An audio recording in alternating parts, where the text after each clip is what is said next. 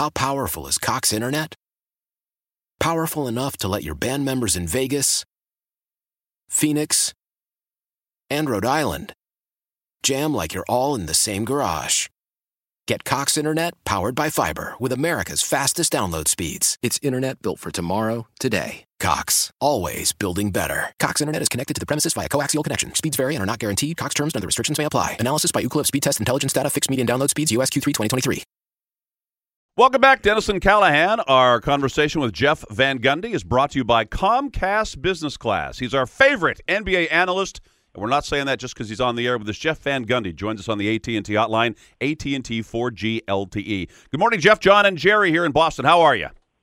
I'm doing fine. How are you guys? Very good, very good. Uh, you know, after two games in this series, after the two games in Miami, the question was, gee, is this series going to go four or five games? Well, clearly it's going six. What has been the sea change in the way the Celtics have played, other than location, Jeff, that has turned this thing around into a three-game series now? Well, I thought they, uh, for the most part, defended a lot better uh, throughout the last uh, two games.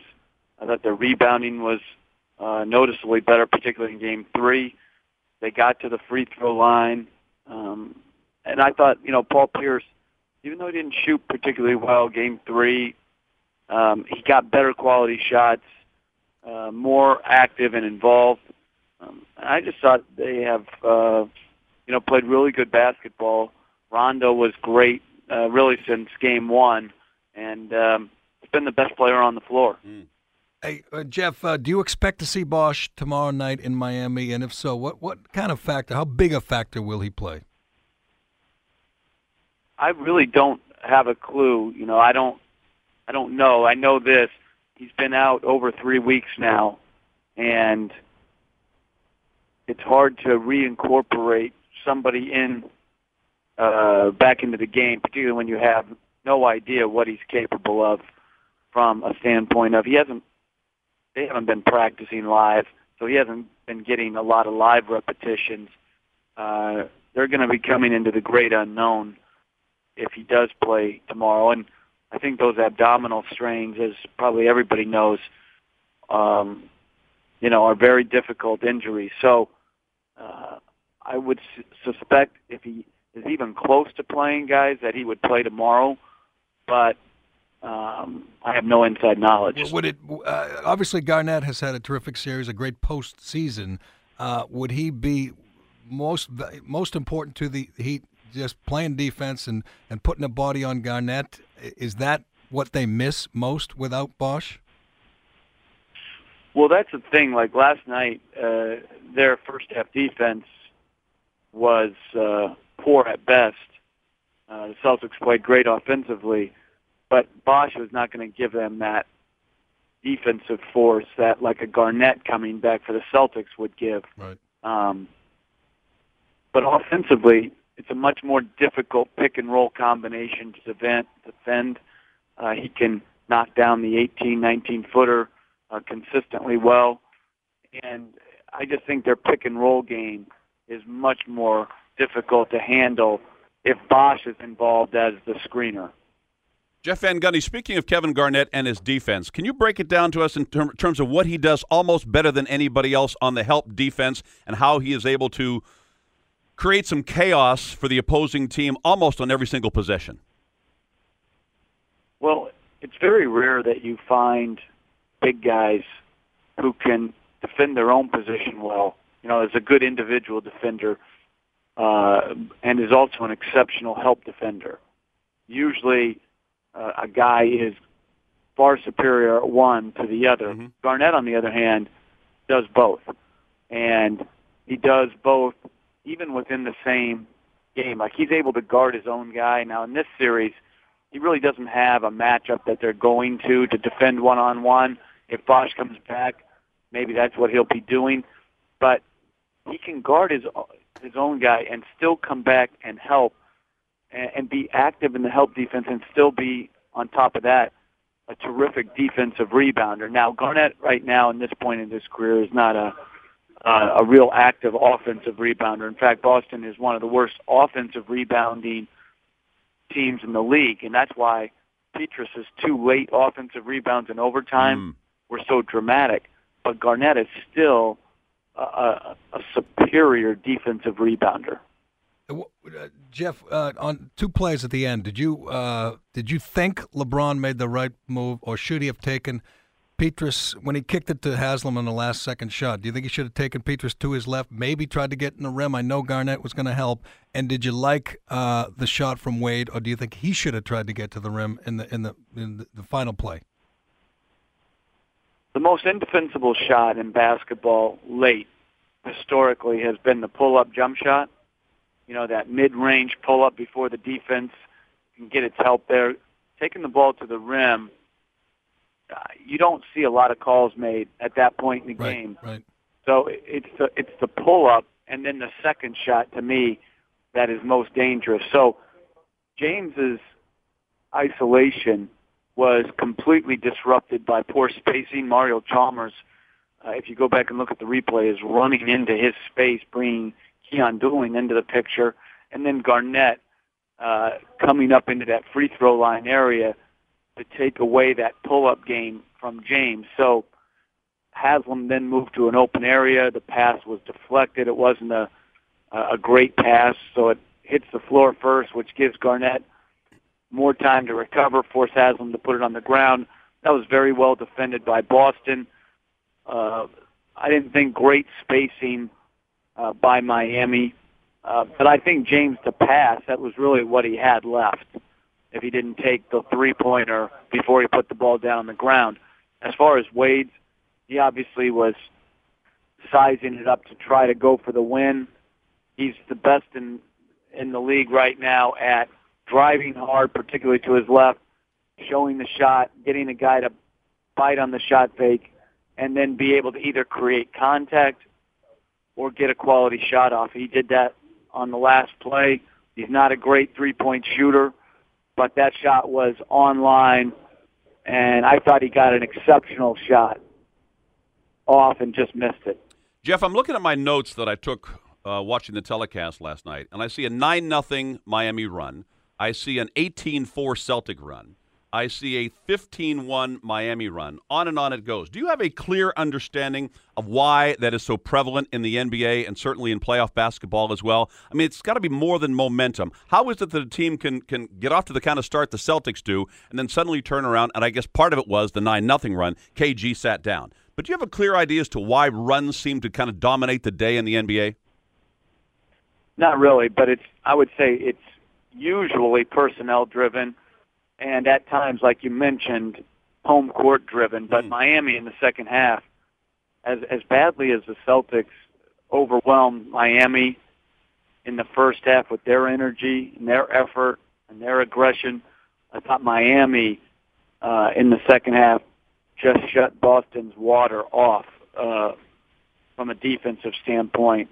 It was hard for Boston for a long period of time there uh, to get a quality look, and um, I thought Boston to regather themselves in overtime.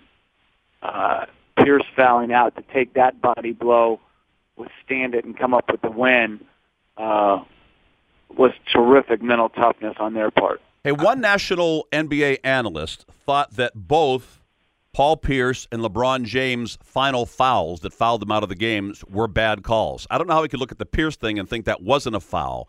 Do you agree with the uh, the LeBron James final foul being a, a good call? Uh, no, I thought that was a foul on Pietrus uh, pulling him down, mm-hmm.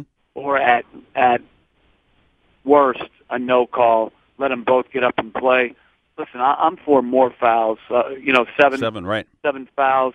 I'm for uh, sneezing, so I don't see Paul Pierce running into Battier on an inconsequential.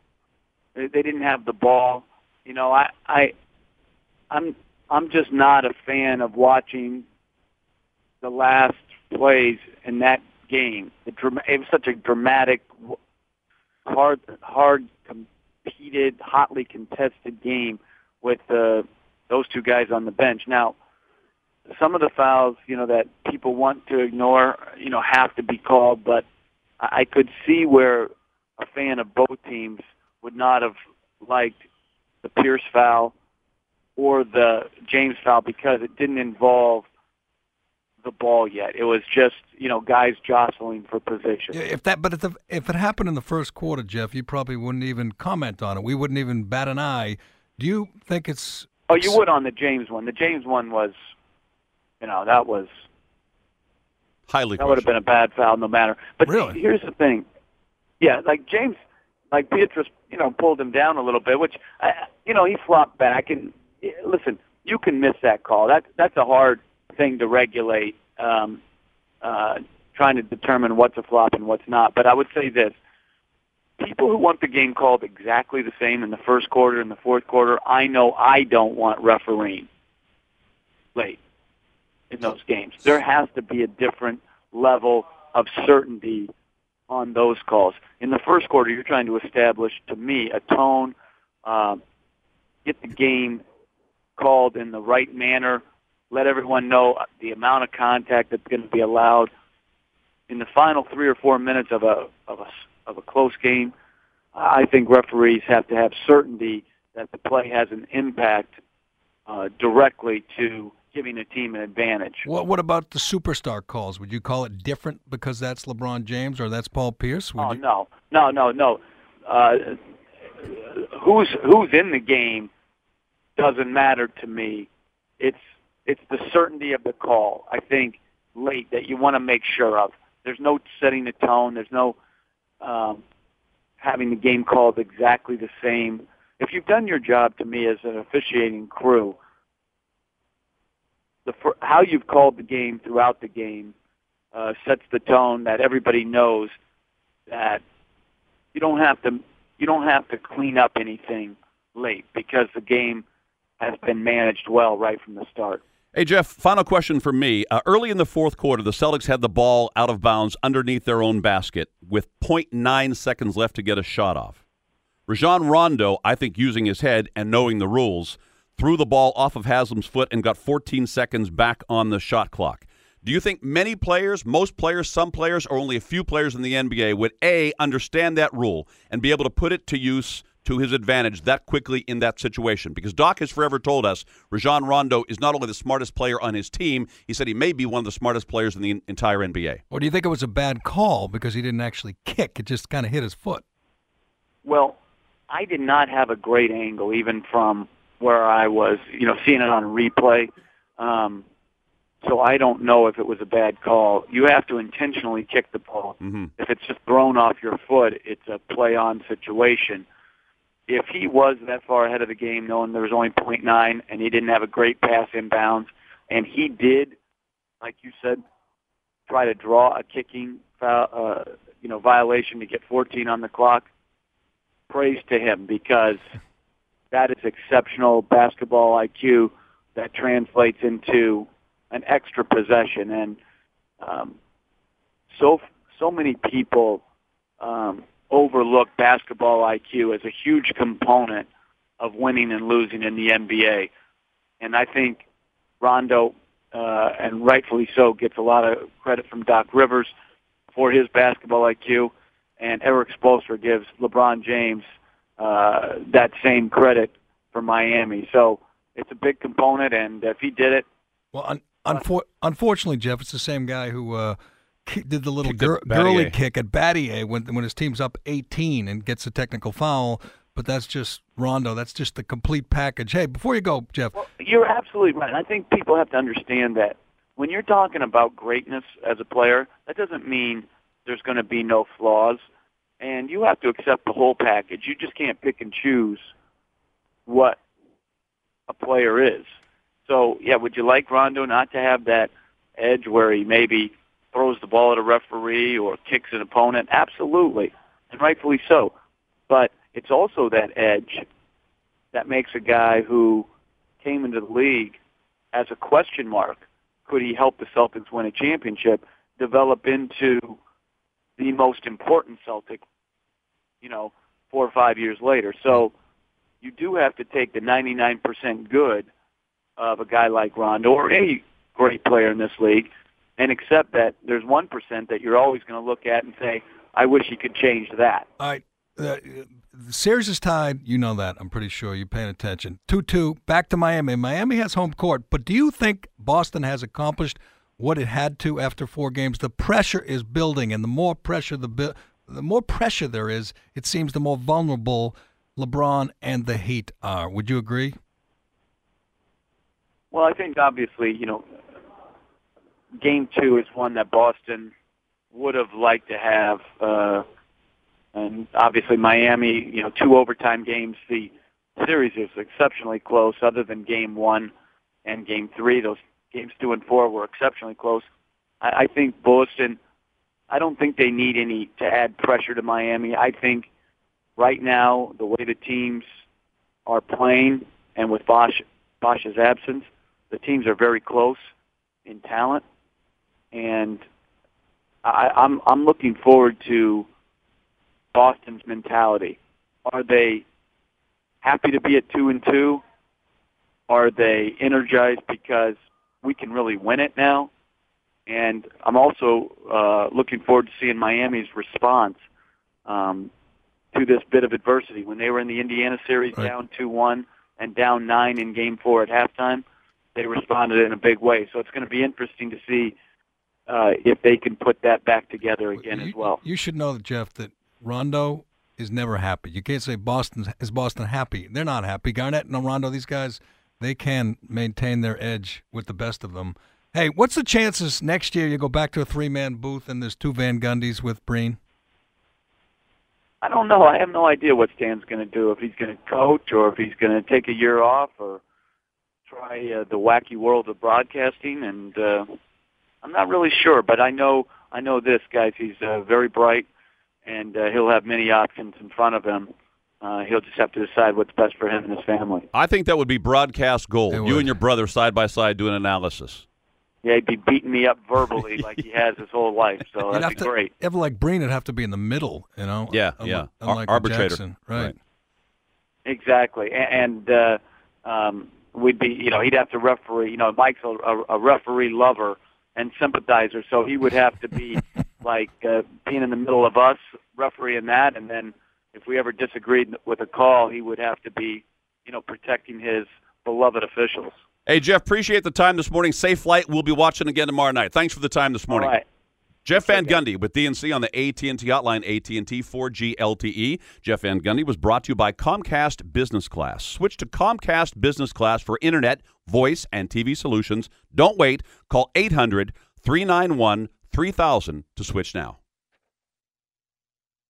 Why? Why? If you Why? have T-Mobile 5G home internet, you might be hearing this Why? a lot. Why? Every time your internet slows down during the busiest hours. Why? Why? Because your network gives priority to cell phone users. Why? Good question. Why not switch to Cox Internet with two times faster download speeds than T-Mobile 5G home internet during peak hours? Okay. Stop the whys and visit cox.com slash 5G home for details. T-Mobile prioritizes certain T-Mobile phone users over home internet users during times of congestion.